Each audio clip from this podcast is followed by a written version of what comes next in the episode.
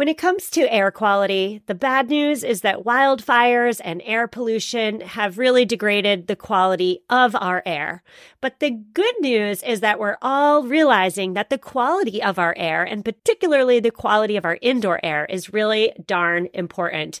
I'm so excited to tell you about Puro Air because in 30 minutes, this device will remove allergens, dust, smoke, and gases from your room. It uses a stronger type of filter called a HEPA 14, and it filters pollutants at a microscopic level. I keep my Puro Air running upstairs where the bedrooms are all night. I love that it's quiet.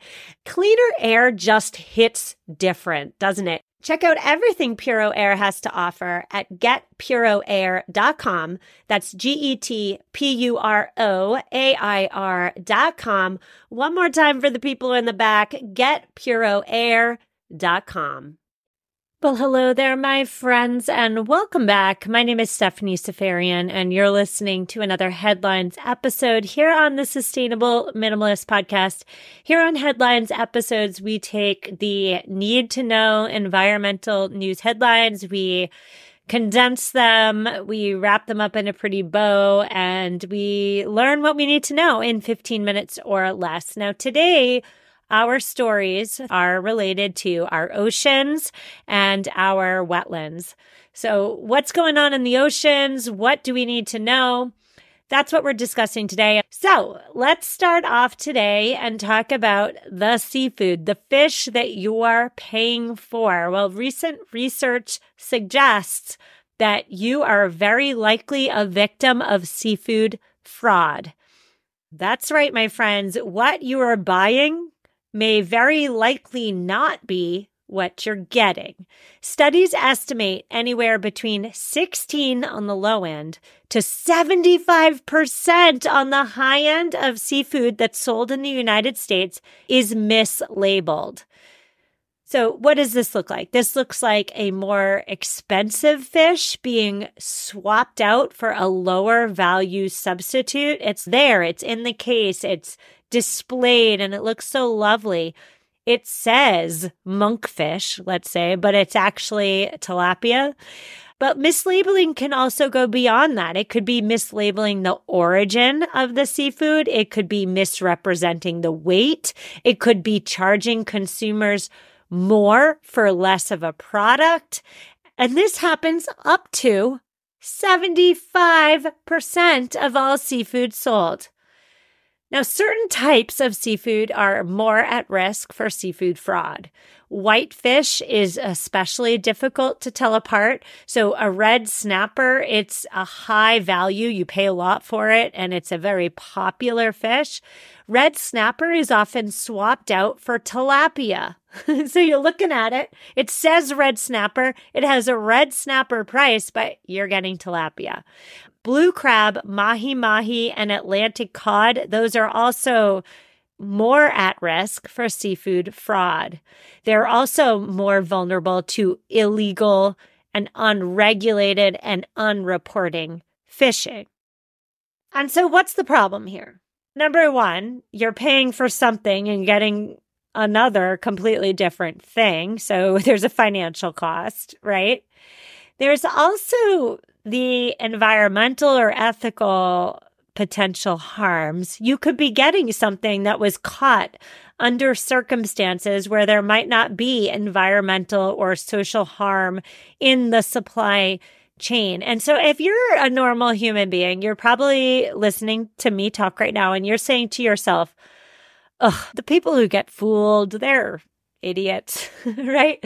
I can look at a piece of fish at the fish counter and I know what I'm buying. Well, if that's the thought that's going through your mind right now, I gently suggest that you hold up, pull back.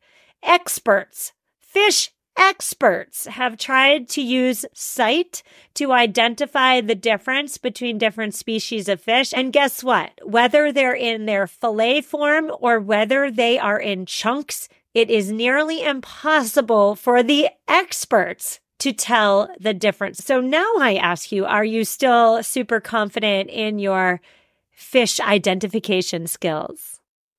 So the Washington Post this week released a few tips to buy seafood like a more informed consumer. And we're going to go through a couple of them right now.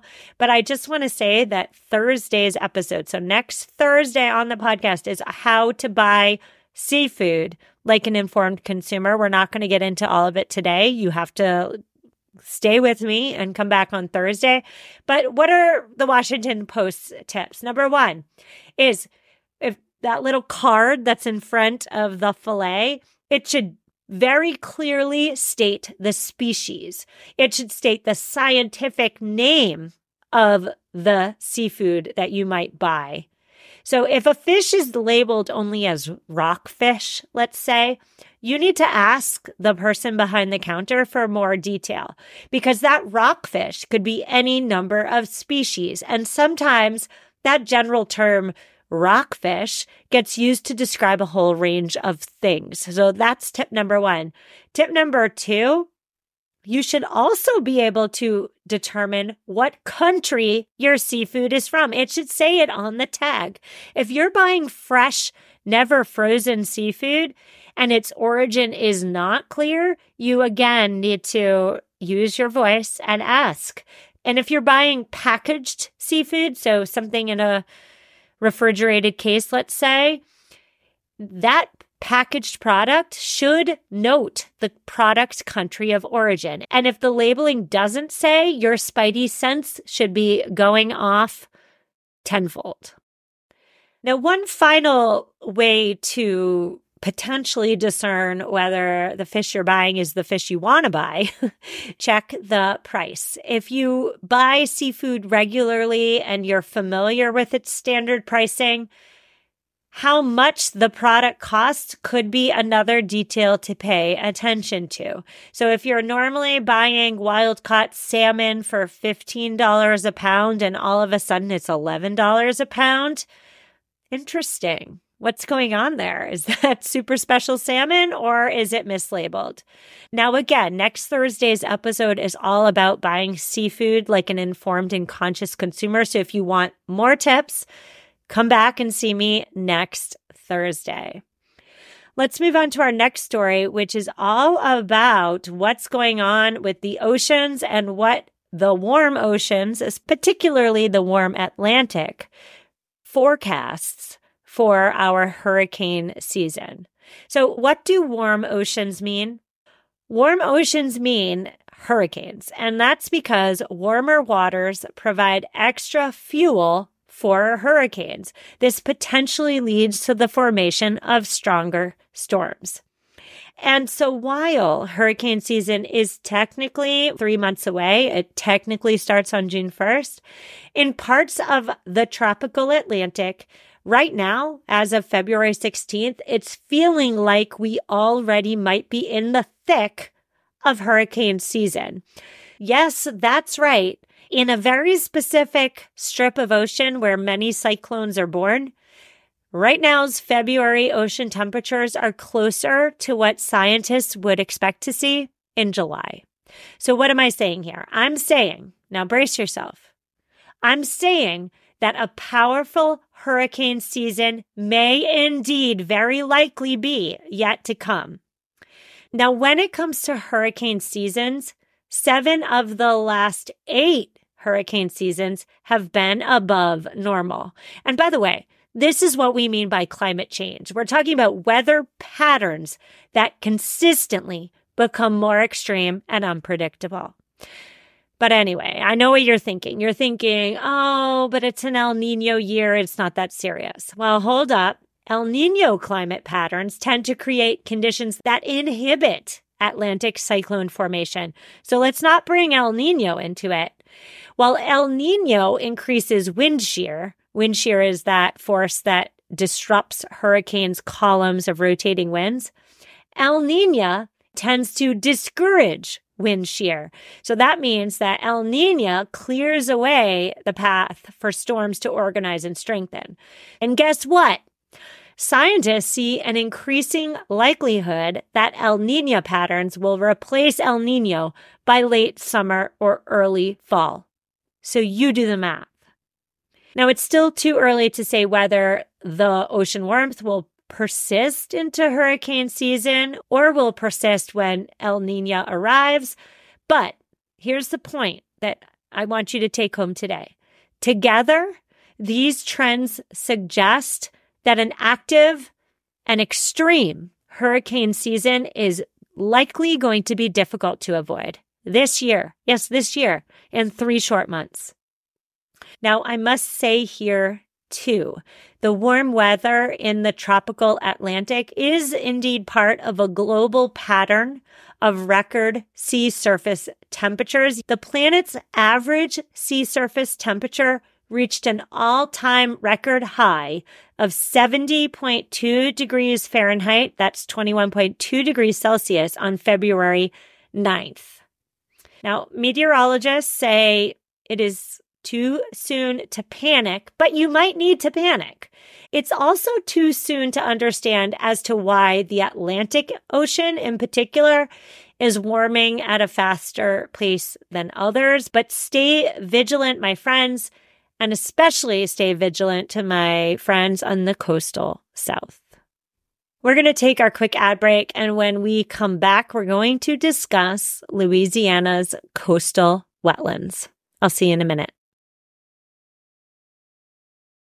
Hello, sustainable minimalist listeners. Are you committed to living a greener and simpler life? Well, meet Home Threads, your ally in more sustainable and minimalist home decor. As the total destination for decor and furniture, Home Threads helps you define your minimalist lifestyle while respecting the planet. Discover their exclusive Haven collection they use many sustainable materials without compromising on style. And here's the best part. Home Threads always has the best value. It was time. After nine years of living in our home, it was time to replace our outdoor furniture. And my husband and I, we went to Home Threads. We have a Home Threads patio umbrella and a new bench. And oh my goodness, we are so in love. Create a home that reflects your commitment to the environment. Visit homethreads.com slash sustainable and get a code for 15% off your first order. Homethreads.com slash sustainable. Love where you live. So many of us have chaotic closets that are crammed full of clothing items, and yet somehow we still have nothing to wear. Well, upgrading to high quality and affordable pieces from Quince when you need them is a game changer. They offer organic cotton sweaters and washable silk tops. My 100% Mongolian cashmere sweaters are my go to. Not only are they affordable, but the quality is top notch they wear better than the cashmere sweaters that are double their price. Indulge in affordable luxury. Go to quince.com slash sustainable podcast for free shipping on your order and 365 day returns. Q-U-I-N-C-E dot com slash sustainable podcast to get free shipping and 365 day returns. One more time, quince.com slash sustainable podcast. And we're back on today's show. We're discussing the oceans. And before the break, we discussed number one, seafood fraud. We also discussed the predictions for hurricane season here in the United States. It's not looking good. And now we're on to our third and final story today, which has to do with Louisiana's coastal wetlands.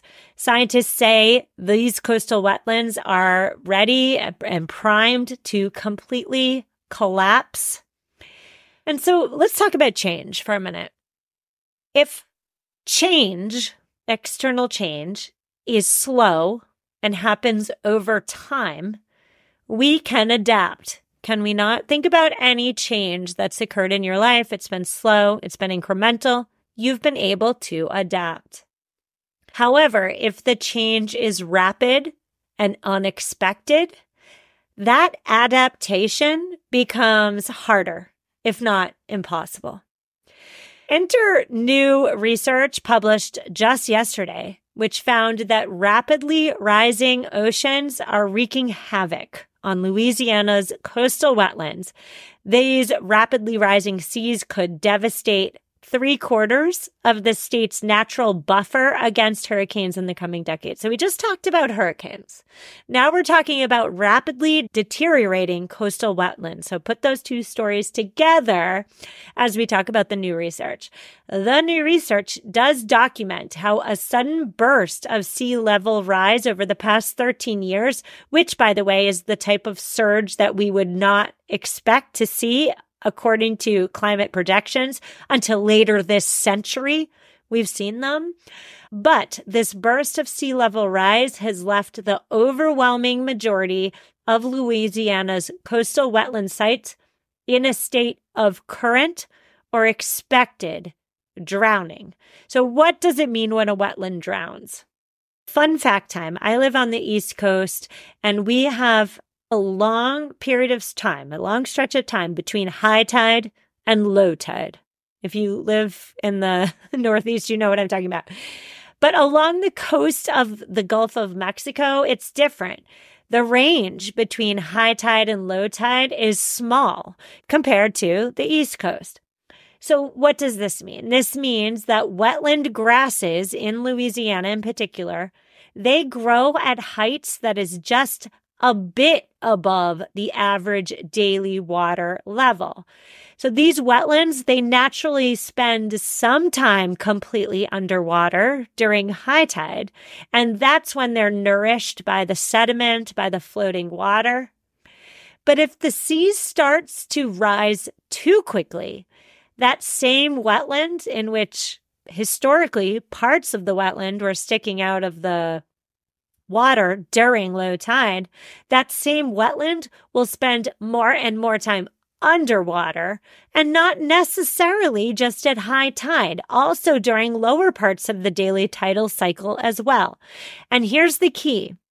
At some point, all that submersion becomes too much submersion. The plants will literally drown when there's too much water for too long in the day. And so research into this study, which again was published yesterday, arrived at their findings, which again, their findings were that a collapse is looming for Louisiana's coastal wetlands. They arrived at this finding based on measurements of sea and wetland heights at 253 sites throughout coastal Louisiana. They found that over the past decade, about 90% 87%, if I want to be completely truthful, but 87% of the monitoring sites are unable to keep pace with the rising water level nearby. And so you might be thinking, gosh, I have so much to worry about. I can't also think about Louisiana's coastal wetlands. And I hear that. I got an awful lot to worry about. The worries are immense. However, I want you all and myself as well to remember that it's not just about storm protection. Although storm protection, hurricane protection, strong coastlines, they are hugely important in a hurricane prone area. But it's also about the fact that the wetlands draw tourists. So there's an economic issue here. It's also about the fact that the wetlands provide habitats for birds and fish. They also naturally filter out pollutants from the water. They also naturally store carbon. So there are major ecosystem issues at play as well. And so now maybe, and it is indeed a possibility, I must mention it in efforts of being comprehensive, there is a, po- a small possibility that the current bout of rapid sea level rise is indeed partly caused by a natural oceanic cycle. It may subside. And if so, the wetlands may catch a break. They may bounce back sea level rise is indeed expected to continue to accelerate, not just in the Atlantic, not just in the Gulf, but around the world throughout this century. This new study does indeed find, however, that Louisiana could lose 75% of its coastal wetlands by 2070. That's our show today. I'll see you Tuesday for your regularly scheduled interview. As always, if you need me, please reach out. I love hearing from all of you. Can I just say, I feel like I'm standing alone nobody loves what I love. Nobody wants to talk about what I want to talk about. But when I hear from you listeners, I feel so much more connected. So if even if you just want to email me or DM me and just say hey, I'll say hey back. And that means a lot in 2024. So I'll see you Tuesday. On Tuesday, we are discussing how to break cycles about gendered work, essentially. That's the bottom line on Tuesday. And on Thursday, we're discussing the seafood conundrum, how to buy seafood better. I'll see you then. Reach out if you need me and take care. What's so special about Hero Bread's soft, fluffy, and delicious breads, buns, and tortillas? Hero Bread serves up 0 to 1 grams of net carbs, 5 to 11 grams of protein, and high fiber in every delicious serving. Made with natural ingredients, Hero Bread supports gut health, promotes weight management, and helps maintain blood sugar. Hero also drops other limited edition ultra low net carb goodies like rich, flaky croissants and buttery brioche slider rolls. Head to hero.co to shop today.